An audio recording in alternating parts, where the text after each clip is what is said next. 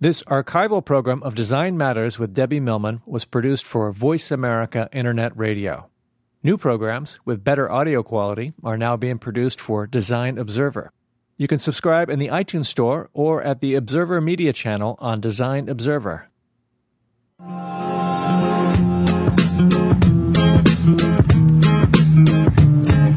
Welcome to Design Matters with Debbie Millman, the show that takes you inside the provocative and stimulating world of design and branding as it intersects with contemporary culture. Here's your host of Design Matters, Debbie Millman. Good afternoon and welcome to Design Matters with Debbie Millman. Uh, Debbie has the day off today. I am your guest host, Nate Voss. Well, it's a wintry mid-February Friday the 13th. Snow is pouring down outside the window and I'm very pleased to welcome our special guest, Joe Duffy, to this hopefully not unlucky broadcast. Before we begin, allow me to tell you just a little bit more about him. Joe Duffy was born in Minneapolis, Minnesota, where he graduated from both the University of Minnesota and the Minnesota School of Art. While his first job was technical illustration for a local manufacturing company in 1975, he opened his own illustration and design studio, working primarily with the local advertising agencies. Beginning in 1980, along with a handful of other partners, he ran an advertising agency of his own and eventually went on to form Duffy Design in 1984 in conjunction with Fallon Worldwide. In 2004, uh, after 20 years, Joe opened Duffy and Partners, still right at home in Minneapolis, where he and a tight-knit group of designers and strategic thinkers work on some of the most exciting and beautiful work being done in brand design today. Joe's client list reads like a who's who of global brands, having successfully shaped design solutions for Coca-Cola, BMW, McDonald's, Starbucks, Sony, Aveda, Susan G. Komen for The Cure, the island of the Bahamas, and much more recently, Jack in the Box, a brand redesign that will roll out to over 2,000 locations nationwide later this year. Joe, welcome to Design Matters. We're so happy to have you here. How are you doing today? Very good, Nate. Thank you, and uh, it's great to be here. Happy Friday the 13th. Yeah, all right. So, Joe, tell me a little bit about Jack in the Box. Uh, quite honestly, I'm not super familiar with the brand. I'm aware of the uh, the, the large dome-headed mascot, and aware that also there there seems to be a website where he has recently been hit by a bus. Is yeah, that uh, character? He, yeah, is that is that how they're uh, they're rolling in the new look that you've been working on? Well, you know, he's what we wanted to do is bring more of Jack's personality into the brand identity which I believe we've done. And um, you know, you're probably just a little bit too east to be uh, very familiar with Jack in the Box. They're uh, 2,000 locations, and they have moved into Denver, and they're moving east, but um, it's it's primarily been on the West Coast, and um, very successful brand, very good people, um, and um, an agency by the name of Secret Weapon in Los Angeles has been doing their advertising for a long, long time, and uh, we worked with them to kind of bring, um, as I said, some of Jack's personality into into the brand, and uh, you know, um, the signs are starting to go up. I was out there last week uh, in San Diego, and some of the stores are lifting up big new signs, and um, those are going into Houston and other locations. And uh, yeah, I was. Uh, oh, sorry. Uh, I was wondering how soon that was actually going to start rolling out. I noticed the, uh, the the current website, which is my barometer for uh, for for when anything happens outside of my immediate uh, backyard here, uh, still has sort of the old brand look, which I would maybe qual- uh, qualify to be a sort of a value brand approach to to design. You know, blue, rounded, square logo kind of reminds me of the old Walmart a little bit. But what you guys uh, have put together seems much more vibrant, much more um, friendly and approachable. I mean, even so far as bringing uh, sort of their character's signature uh, into the new mark. Could you tell us a little bit about uh, uh, what the goals were there? What um, I mean, what really were you brought in to do?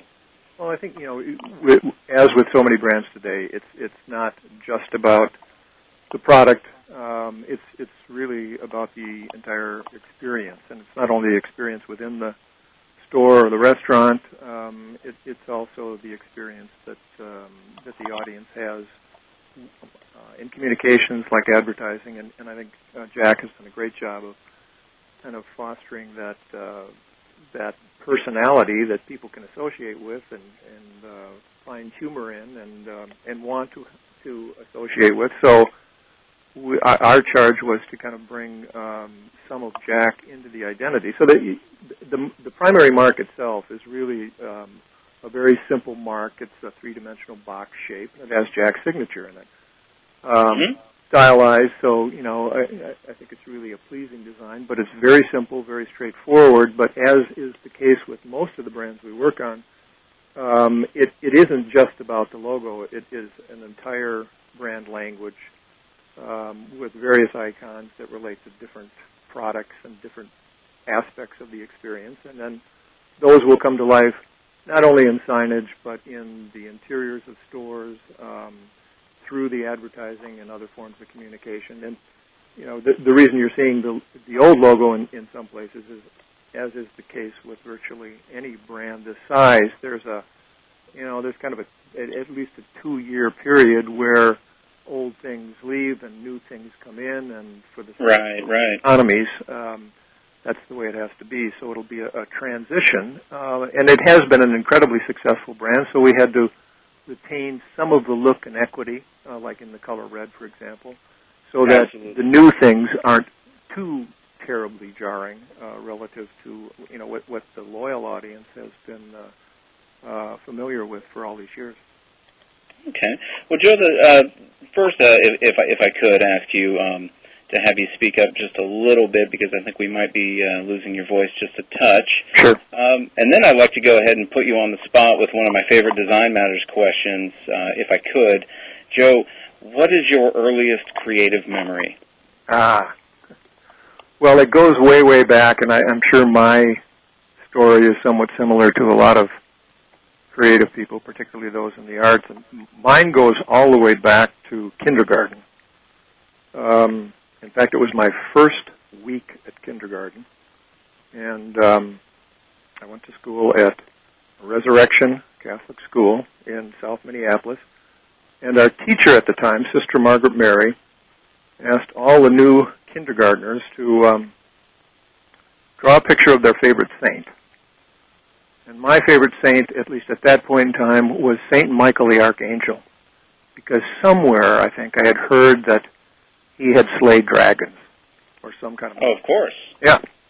And so I did my picture of uh, Saint Michael, the Archangel, and um, after we were all finished with our works of art, Sister Margaret Mary pinned them all up on the board, and every one of my classmates came over to mine and oohed and awed and made a big fuss over how amazing my art was versus everyone else's. And really, from that day forward, it was like that kind of recognition was what spurred me on. I mean, I know some people uh, do the same if they're musically inclined or if they're right, right. sports oriented or whatnot, but to me, it was just that admiration of those around me, not just kids but adults, that uh, made me want to work harder and harder at art uh, because it was something that I could do better than most. Right. It, you know, draw dragon slaying angels equals popularity, of course.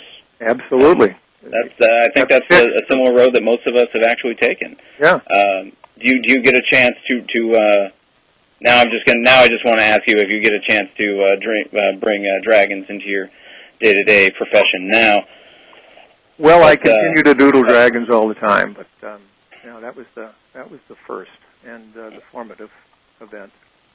Okay, well then you you um, studied fine art and painting in college. You in fact graduated from two different colleges, if I'm correct. It, actually, you're not correct, Nate. I'm not. Okay. I didn't graduate from anywhere. Oh, okay. All right. And uh, you know, part of the the main reason for that was that I was so enthralled with art and so involved in it that I, I didn't take many courses in college outside of art. So I never earned a degree. Um, but I did, you know, I did learn how to um, put together a pretty good uh, piece of art, and um, you know, I've been doing it ever since. Okay, well, so now on your blog, uh, you you wrote that uh, a few years back you um, you returned to painting uh, after after a long break. Uh, yeah. What What what drew you back into that? Well, you know, being a designer, obviously, I'm, I'm constantly drawing, um, but I I really missed, um, you know, with the computer, I, I really missed getting my hands dirty, and I just decided one day to um, stretch a canvas and um, paint a picture of uh, of my daughter Bridget. And you know, it really turned out well. I, I was really uh, happy with it, and so that just got me going. And one of the things that was so great about that experience was that it it um, it was a, a kind of a release or a departure somewhat from from work, from design, um, which I think we all need from time to time. And yet, I approached painting uh, in this new period of painting for me um, in a very similar way to the way I approach design in terms of, of doing my homework and gathering things and you know formulating ideas and sketches and, and whatnot. And so it was both a um, a departure and kind of a break, uh, and, and somewhat mindless. I mean, once I've figured the painting out, um, I just start painting, and you know, eight hours seems like eight minutes, and it's it's really uh, therapeutic. Yeah, um, really whereas in design, you know, you kind of have to keep your uh, wits about you through uh, through every last detail. So it's it it became a, a, a real nice change of pace to a certain extent, and yet you know it was it was familiar. So I've continued to do it, and I always have you know two or three pieces of art going, um, so that when I do have the time to to get away from work, um, I can work on those. And I always come back to design in a uh, very refreshed state um, because I've been away from it, and yet every time I do a painting, I learn a tremendous amount about design and about color and, and whatnot. Um, so, oh, now Joe, you went ahead and you stole my my very next question. So uh, yeah, so so how much? I mean, fuel do you get creatively? You know, when you get back to the office. Well, you know, to, to me, um, an awful lot of design is about business, um, which I enjoy, but you know I think it's it's really important to have a life outside and away from business, particularly in the business of design, because so much of it is about um, understanding what's going on in the world at large. Uh, you know what's happening in popular culture, et cetera. So, what I do and what I tell all of our designers to do uh, is to get out there and experience life. You know, if if you have free time, don't sit there and redo a design you've been working on. Get out, see a film, go see some fine art, um, go out and run through the woods, or you know, um, go shopping, do whatever. But I think um, if we're not involved in those things that are happening around us, we're not as um, understanding of what the audience out there is into, and uh, you know, how to how to approach them and attract them in, in new and exciting ways relative to life, not just relative to design. Right, no, just relative to a to a certain set of business goals, but rather to you know what's happening in the world. If you're shut up in a vacuum, you you know how how can you how can you speak to people? Um, you know, and and and Joe, speaking of um, of having that that life experience. There's there's a topic I'd, I'd like to kind of delve into here. Uh, for the past several years, you've been you've been very involved with the one Ch- uh, sorry the One Club's China Student Workshop. Um, been heading over there the last few years to uh, to to get involved with that. Um, as recently as last year, you've stated that, uh, and I and I quote as clearly as I can the the rate of speed with which these kids are catching up to the West, and even in some cases surpassing it, is is a little bit scary. Um, first, I want to ask you, how did you get involved with the uh, One Club uh, China Pro- China project, and uh, what exactly are is your role and responsibility with that? Well, they, I've been on the board of the One uh, the One Club for uh, going on ten years now, and um, nine years ago, shortly after I joined, they um, they started this initiative of getting out and doing um, uh, shows of you know their their international um, advertising and design competitions all around the world, and in some locations to um, also add a workshop to the showing of the work. And uh, it really caught on in China. And, and nine years ago, I went um, with the first group, and we uh, we showed the work. Um, you know, some some of the best advertising and design work from all over the world to students um, primarily and, and young professionals in uh, in China, and um, it was a, really a big hit. And then we um, we had workshops.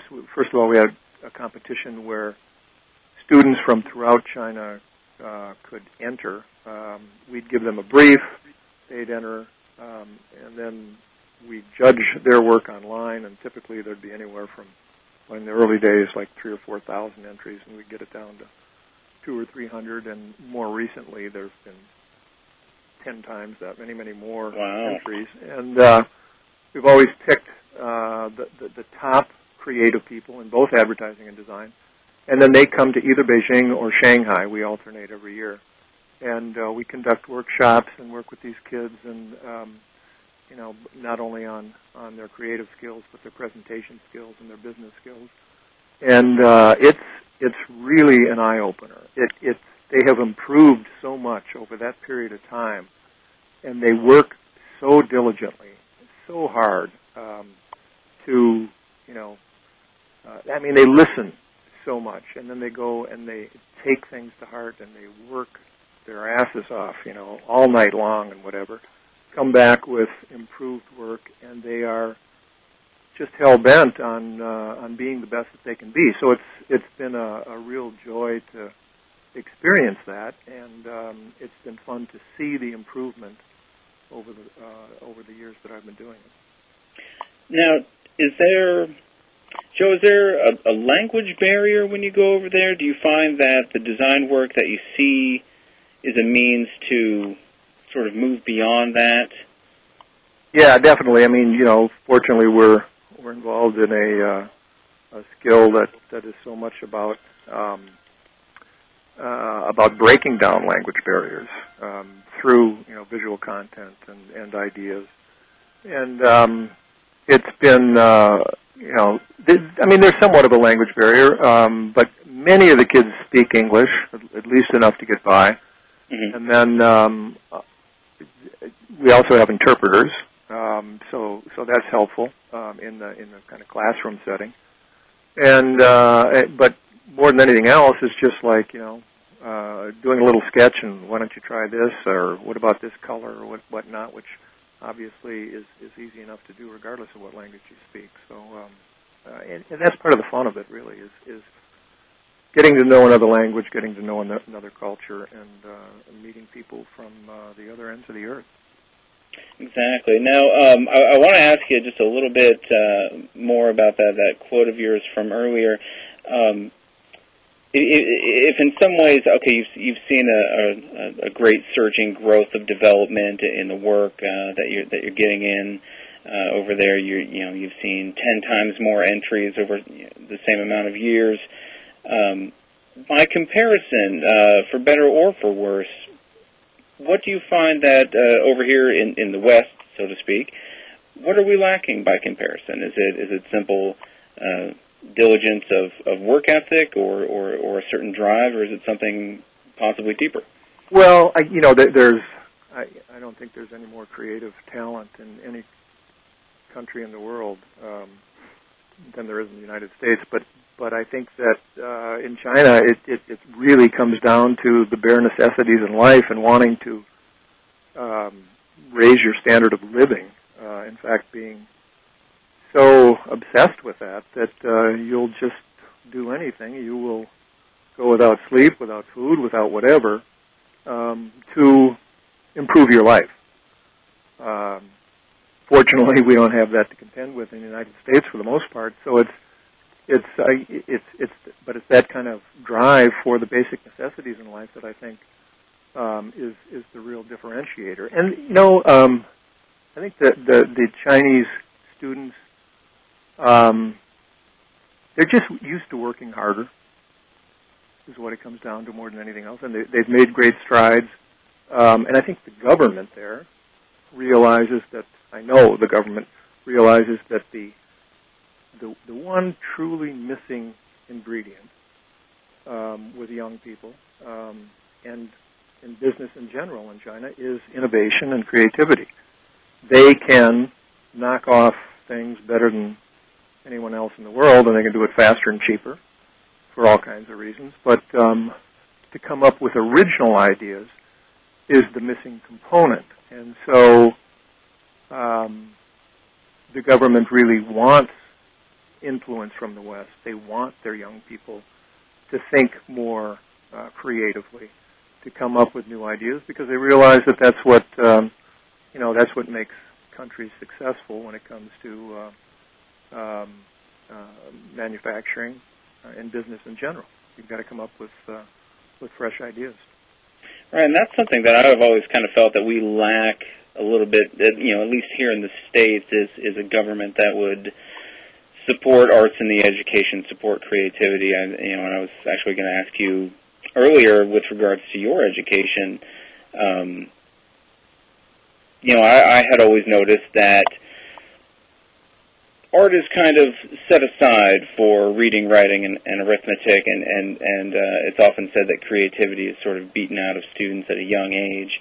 Um, how did you how did you hold on to that? And did, you know, are, are there ways that you are fostering that uh, again over in China, or you know, even here? Well, for for me, it was it was very different. I mean, I, I was told by various counselors in high school that if I wanted to go to art school, shit, you know, just just go uh, apply and you'll get in. But why on earth would you want to do that? Right. Why why, why wouldn't you want to be a doctor or a lawyer or a priest or whatever? And and uh, so I was discouraged, and I think that that. Um, I mean, my, my parents supported me. They would have much rather uh, seen me go into law or medicine or, or what have you, but you know they, they knew that I was passionate about that, and I think um, that is more the case today than it was back then. I mean, things were much more rigid in the in the '60s about um, you know expectations and whatnot, and certainly in, in education. And I think it was tougher to become a creative individual. But now, um, our whole society is changing, and the appreciation for creativity, the appreciation for design is so much higher today that um, people in general expect better design. Um, businesses realize that people expect it, so they're providing it, and so parents and educational institutions and whatnot are realizing, hey, you know what? Maybe there's something to this, and and uh, so there is a there's a heightened sensitivity um, of creativity's influence on how how things work, um, and not only about making more money, but just in living a better life. Um, and and so today, I think if the, the schools are supporting it more, perhaps not as much as they should, but they're supporting it more, and parents are encouraging their kids, and and more and more kids are getting into it, and I think the the um, you know the, the sense of creativity in general is much improved today in this country as well as around the world. Well, Joe, we have a we have got a few minutes before we go to break here. We may have to to uh, break off here, but uh, along that uh, along that line, I, I wanted to ask you uh, with respect to the sort of current economic climate that we find ourselves in today, um, where companies like Starbucks, which have put design at the forefront of their business philosophy for a very long time, mm-hmm. um, are even starting to fall on, on some tough times. Um, do you think design as a business strategy is, is going to become a little more scarce over the next few years as, as people make adjustments? I, you know, I, I hope not, and I wouldn't think so. I think there obviously you can point to certain brands or certain companies and say that so and so's off or, or so and so's um, not doing as well as they were a few years back. But I don't think that has anything to do with with design. I think um, you know, in Starbucks' case, I, I don't think uh, the fact that they embrace design um, has anything to do with their business being off today.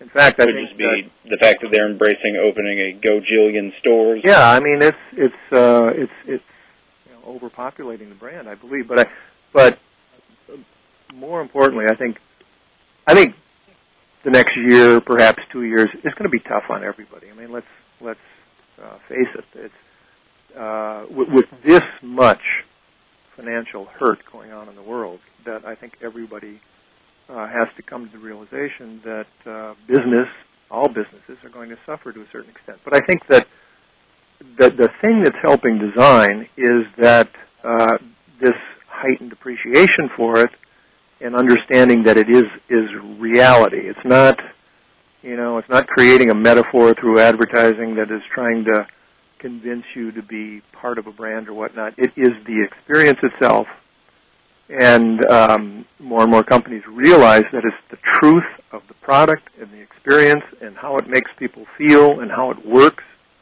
Um, and and that's all about design in a, in a general sense. And there is a greater appreciation for what I call a designed life, which is not just you know what we do as designers, but how people in effect create a, a one-off existence or a, a, truly unique experience in life, from the small things to the big things, and um, that I think that realization will offset some of the issues that are coming to bear um, with the economy. So you know, I'm I'm very hopeful for design in general. Right, and I've even read studies where you know to the companies that uh, you know pare down on their marketing, or you know in some cases pare down on their design during economic downturns, are often the companies that don't necessarily make it out the other end. Absolutely. I mean, you know, it's it's um, if you if you give up on that, you're really giving up on what makes your product or your experience truly unique. And if if you don't have that, I mean, I don't think you can compete today because someone's going to make it better and uh, draw more people to it, and you know, you're left uh, holding the bag. Right, right. Okay, well, Joe, we've got uh, just another minute before our break here, and okay, well, let's see. Um, well, I think I'm going to kill our, our one minute that we have left with a with a with a somewhat less sobering question there. Um, I found on your website, if I can bring this up, um, the chameleon that is Joe Duffy, and that uh, there, there seems to not be a single photo of you uh, sporting the same haircut. I was wondering if you still are rocking the sort of Samson do, and if in fact that is the source of all of your powers. Absolutely. I mean, That's I'm so uh, great to hear. You know, I, I've got it um, almost going down my back now, and I Nice. figure, you know, at my age, I'm going to give it one last blast before it all turns gray and falls out. Okay. Well, uh, I'd just like to let everyone know that you're listening to Design Matters with Debbie Millman on Voice America Business. I am your host, Nate Voss. My guest today is the legendary designer and brand consultant, Joe Duffy. We'll be right back with our broadcast after these messages. Don't go away.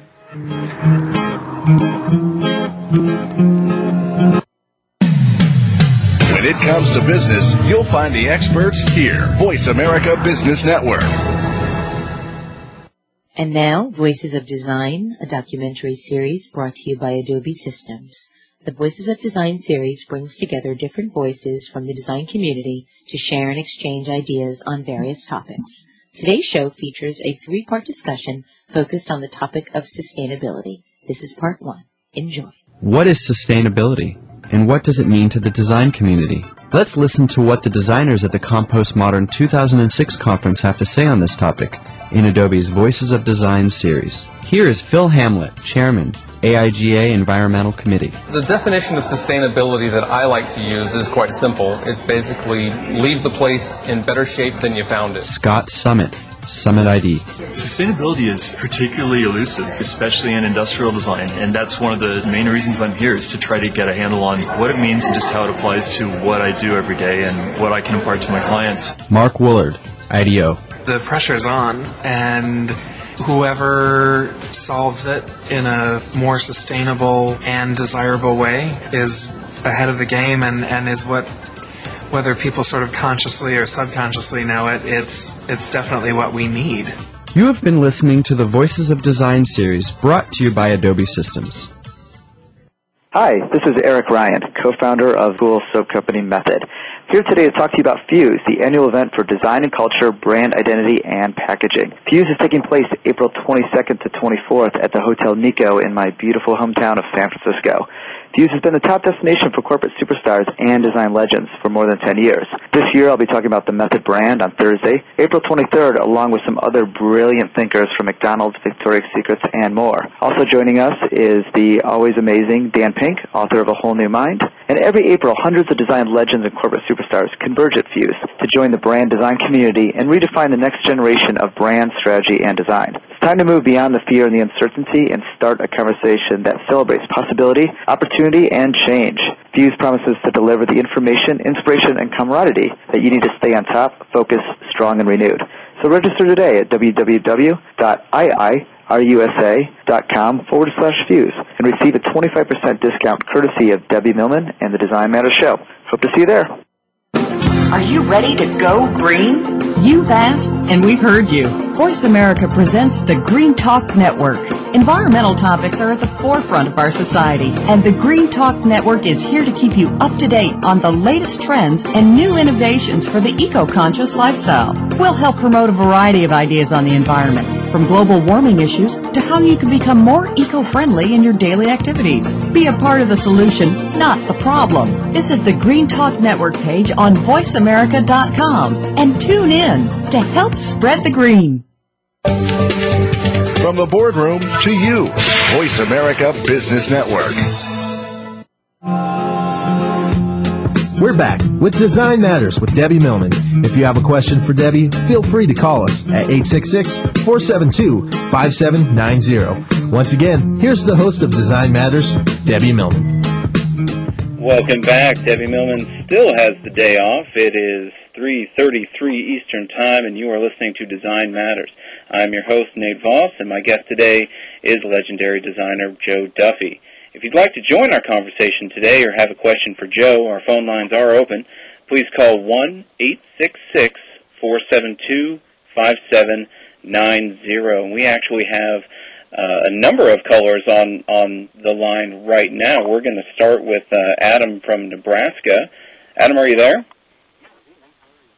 Oh, I'm, I'm pretty I'm pretty well, Adam. How are you doing today? I'm doing good. You're doing a great job filling in. Oh, thank you, thank you. Hey, Joe. Hey, Adam. Um, can I go ahead and ask that question, or? Oh, absolutely. You're on right now. All right, cool. Uh, my question for you, Joe, is um, for a small design studio that traditionally works with like, smaller to medium-sized clients. Um, what suggestions or what advice would you have uh, to move forward in going after larger accounts? Um, companies with larger budgets, more established brands? Well, I think it's all about the work, really. I mean, it's uh, regardless. We have uh, a full range of clients. Some of them are very small, and some of them are medium sized, and some of them are very large. And I, I really think with each and every one of them, it's all about um, the design that you do for them in terms of you know how it how it works your artistic point of view, and just as importantly, and perhaps more importantly, how, how well it works in the marketplace. Um, you know, I, I think beyond that, uh, once you have that good work in hand that has been successful in the marketplace, it is critically important to make sure that other people see it. Not only see it, but um, um, understand that it had positive results, that it really moved the needle for your client.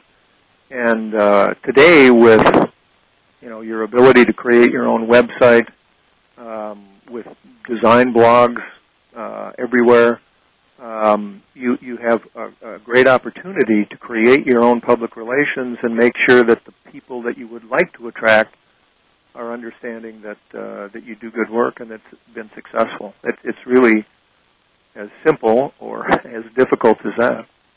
Very nice. Cool. Thank you. Thank you, Adam. Thanks for calling in. Uh, and then, as as I understand it, we also have David from Chicago on the line. David, how are you doing today? Great, Nate. How are you? Oh, I'm doing I'm doing pretty good, Dave. How are you doing? It, it's good to hear you uh, hosting the show today. Oh, thank you, thank you very much. And, and it's great to have uh, Joe on Joe on the show too, of course. Thanks, David. Um, Joe, you, you said something earlier that kind of struck a chord with me. You said that uh, it's it's not just the logo; it's the whole experience. Yes. And what point in your career did you see a lot of client demand for for your services to go beyond just uh, visuals, but to the whole experience? and that's a good question. What? I mean, uh, go ahead. Do you, do you see that increasing um, Definitely. in the future? Definitely. I think more, far more companies today um, are realizing that, you know, it isn't just about a sign that someone sees or um, a package that they see. It's it's everything that um, defines the brand experience. And you know, I, I was fortunate in that I worked in a collaborative way with a great advertising agency for 20 years, um, Fallon. And Right. we would um, pitch business together and we would uh, create campaigns together. And I think that, more than anything else, um, made us realize that if we were collaborating in the best possible way and we weren't putting advertising in front of design or design in front of advertising or interactive, we were creating, um, you know, much more holistic brand experiences where what the audience saw or heard via advertising um, was, you know, was reemphasized in the actual experience and the package and the store and everything else. And there was this consistency of message that made for a much more powerful marketing campaign. And uh, obviously, the, the, the smartest companies out there are realizing that it isn't any one thing that they have to uh, bridge all these forms of uh, all these touch points with their audience together in a consistent manner, and each and every one has to work in its own unique way to um, attract attention and to uh, you know um, make the sale in the, in the best possible way. But but there needs to be um, a, a holistic view of it, and it needs to be uh, it needs to be consistent. So it's it's it's become more that way over the course of the last five years. We've been doing it for probably more like 15 years, um, and uh, I think it'll only grow in that respect as more and more companies realize that it is the way to go forward. Right. And uh, is it possible for me to expand on that a little? Um, Do you have a follow up, David? yeah, I have a follow-up question. Um, how would you recommend a creative services company uh, kind of introduce that concept to to clients that that aren't yet demanding that level of involvement? I think there's a couple couple different ways to do it. You know, we because we were worked in concert with an advertising agency, we would go in with a um, you know a, a total approach to creating a brand personality, and you can certainly do it that way, in, in concert with people who work in disciplines either advertising or interactive that you don't necessarily work in, um, or um, you can you can do it all yourself. I think a lot of smart companies, um, creative companies out there, are um, you know establishing their credentials in brand identity, in brand communication, uh, in all its many forms, and they are as as a single entity uh, approaching you know branding in a in a uh, in a more holistic way. Um, companies are demanding it. I think it's it's it's it's, it's so rudimentary. It's so obvious that in, unless you have some way of providing that, either with other people, um, you know, outside your company, or with people inside your company, I think you're really missing the bet on um, on on doing the best possible work that's going to be successful in the marketplace. Right. Thank you so much. Thank you, David. You're welcome. Okay, have a, have a have a fantastic day up there in Chicago. Um, Joe, I'm hearing that we you know you might be fading out just a little bit again. Uh, we just want to make sure everyone can hear you loud and clear. Sorry. Um, one of the things uh, that that was uh, brought up um, would be how companies creating good design or taking good design as a sound business philosophy starts to affect as their products and as their services uh, are you know are consumed by uh, the population that that starts to affect someone's life. That sort of creates, I think, what you've uh, called before a, a, a designed life. I was wondering if you could expand upon that for a little bit for us. Sure. You know, I think the important thing is that is that the world has changed, and um, people have this incredible range of choice today. It used to be if if you wanted some clothes from New York, you went to New York, or if you heard about something cool in Tokyo, um, you know, you had to go there in order to get it. And with the internet, um, everyone has access to virtually anything they want anywhere in the world. Um, it, it's it's it's really amazing. And so, with that range of choice, uh, people's expectations go up. And rather than buying something that other people in your neighborhood or your city or your region uh, have, you have the ability to get exactly what you want and customize it uh, in accordance with your life. Whether it's a toothbrush or clothing or an automobile or you know um, things for your home or or uh, ways to educate your children, whatever. You have this complete access to so many different things. So the expectations are raised, and then with technology, we have the ability to filter uh, messages, advertising, for example, or what have you, and really customize all of these pieces of information about what's available so that it is, uh, again, more uh, of a one-off experience. And that, again, has heightened the expectations that people have. And I think that coupled with the fact that uh, I think there's a, an increasing attitude um, towards life being short and uh, us being vulnerable to a certain extent. I think a lot of that happened after 9/11. It's right. we want more out of life. We want it to be more meaningful. We want to do the best things with our friends and our family, and we want a one-off existence as opposed to following the herd. And to me, that's what design is all about. It's it's taking the little things, whether it's a package or again a, a toothbrush or you know um, a way to entertain your your friends or to take a family vacation. Um, you, you want those things to be all about you, and that's what I mean when I say a designed life. It makes literally makes life better and it again heightens the expectation of everyone out there.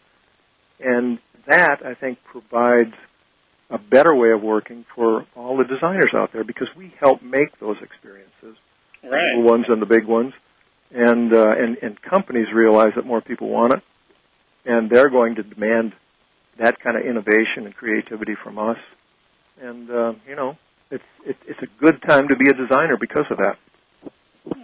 Well, Joe, do you mind if I ask uh, what, uh, which kinds of those experiences uh, might you guys at Duffy and Partners be uh, working on uh, currently?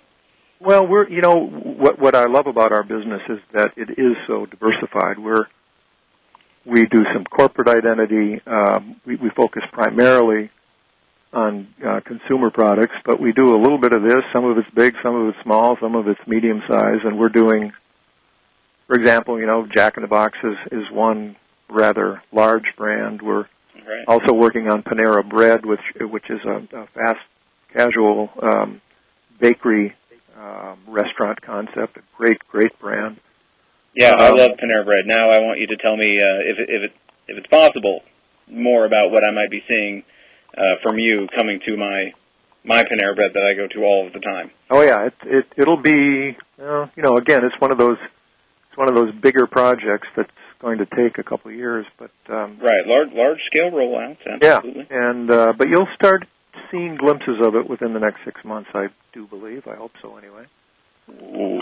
And then we're um, excited about that. Yeah, we're um, working uh, on Wolfgang Puck's empire. We're doing uh, his brand identity and his packaging as it's applied to you know everything from frozen pizzas to soups to frozen entrees and appetizers and uh, cooking sprays and pots and pans and restaurants and what have you. So that's been that's been fun, and that's beginning to roll out. Um, you'll see that in the supermarket within the next few months.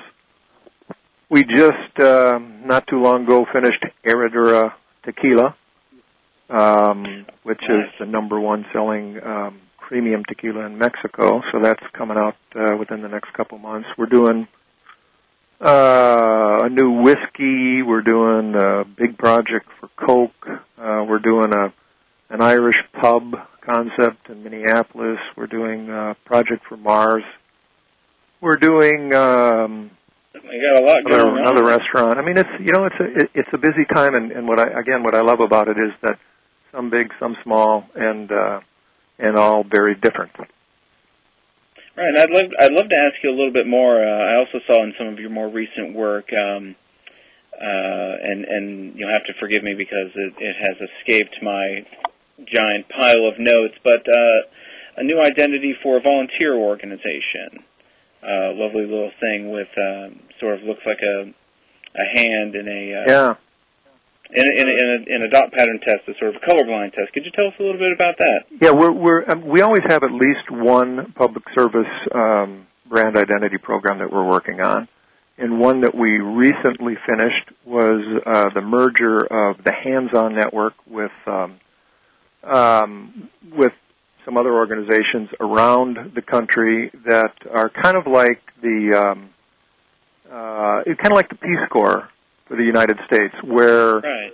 uh, they're involved in networking throughout the country with different organizations that uh, sign up volunteers to do good things within the community, and it's a fantastic um, organization.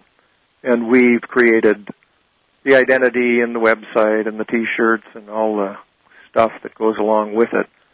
And just before that, um, our our um, our public service uh, branding program was um, the Susan G. Komen for the Cure Foundation. So that was uh, that we worked on for a couple of years, and uh, again, uh, uh, a, a wonderful, wonderful brand that does uh, outstanding work for um, breast cancer, and we really enjoyed working on that also. Right, and so you've been doing uh, sort of like you said, one of those a year uh, for for a good long time now. Has that been has that just been since 2004 when you when you launched Duffy and Partners? Or No, we, we we we've always done that. We worked. Um, oh, we worked for. Um, I'm blanking on the name of it right now, but the um, um, camp for children with AIDS.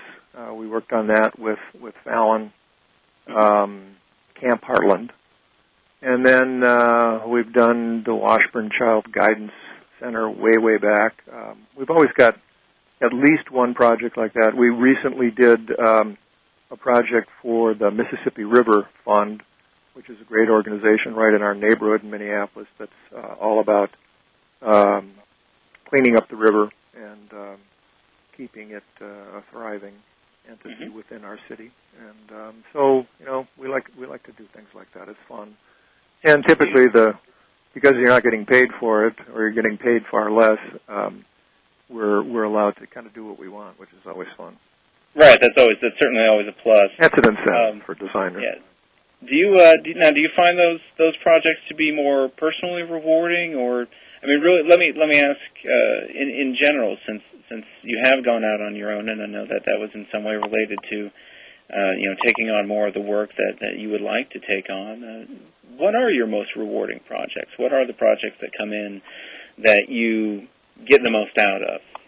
Well, those certainly are because uh, you know I, I believe we all have to give back in whatever way we can. Uh, so they're they're rewarding on a on a personal level, but um, I guess we're in in the somewhat enviable position of being able to, you know, because we're a small, relatively small company, we're able to be more selective about who we go to work for, and I, I think it's really important um, for anybody, certainly designers, to um, to make sure that they're doing work for people who are going to allow them to do work that they're proud of.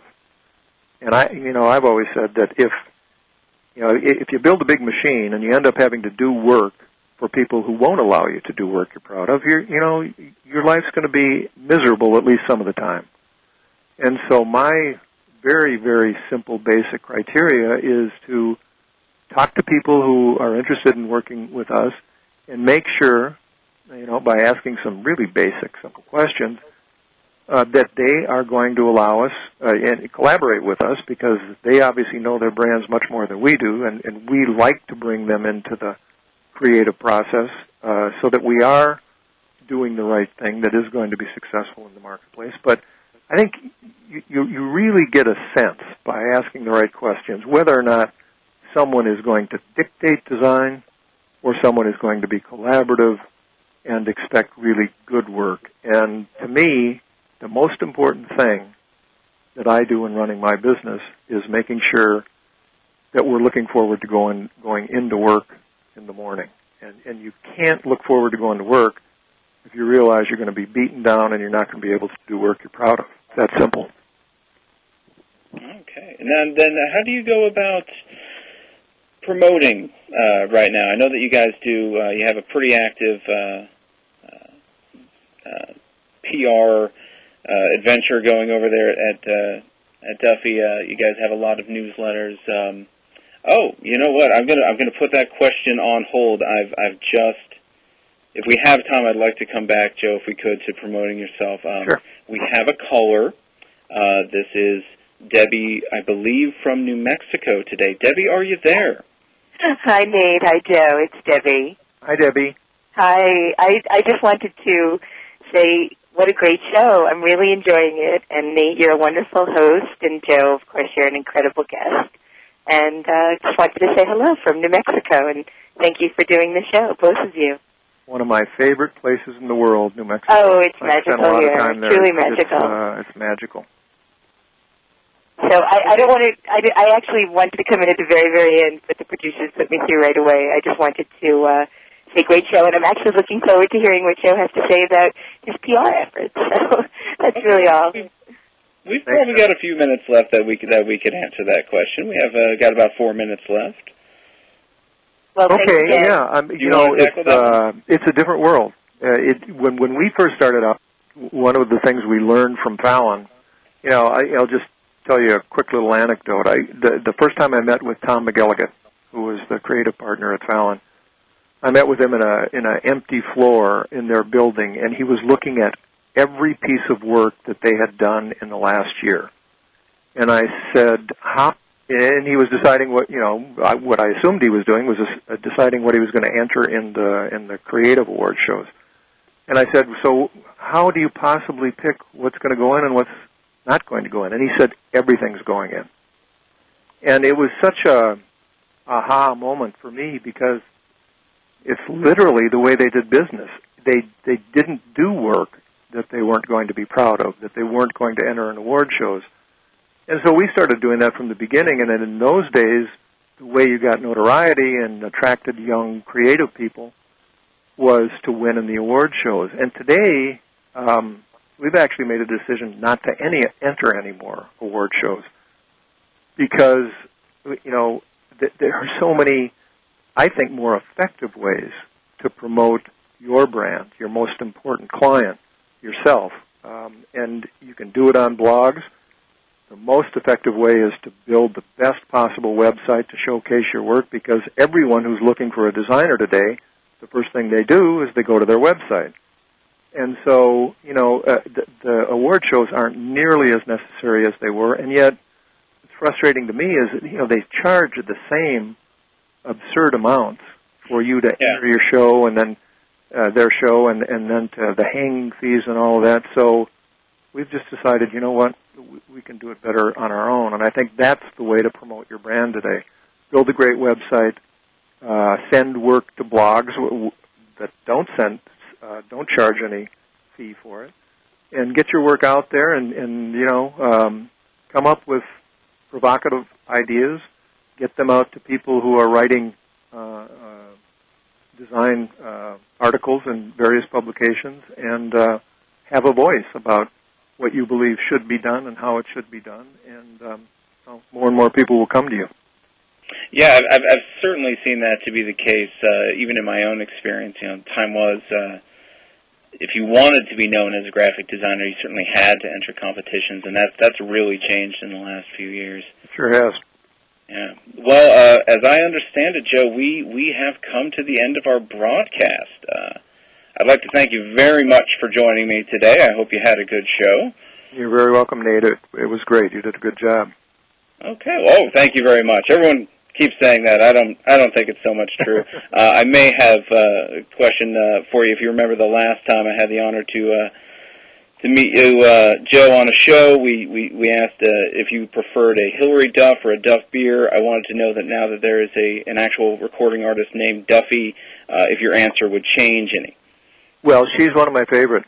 You know, well, two Brits, she and Adele, are my two favorite female singers, and I kind of lean towards Duffy. I don't know why, but okay. Well, that's that's great. Uh, well, once again, thank you for being on Design Matters today. Uh, Debbie will be returning like the Jedi next week with designer and writer Natalia Ilyin. If you weren't completely infed, uh, offended by today's broadcast, uh, you can follow my adventures each week at 36point.com and every other week on the Reflex Blue Show. Thank you very much for listening to Design Matters today. You stay classy, planet Earth.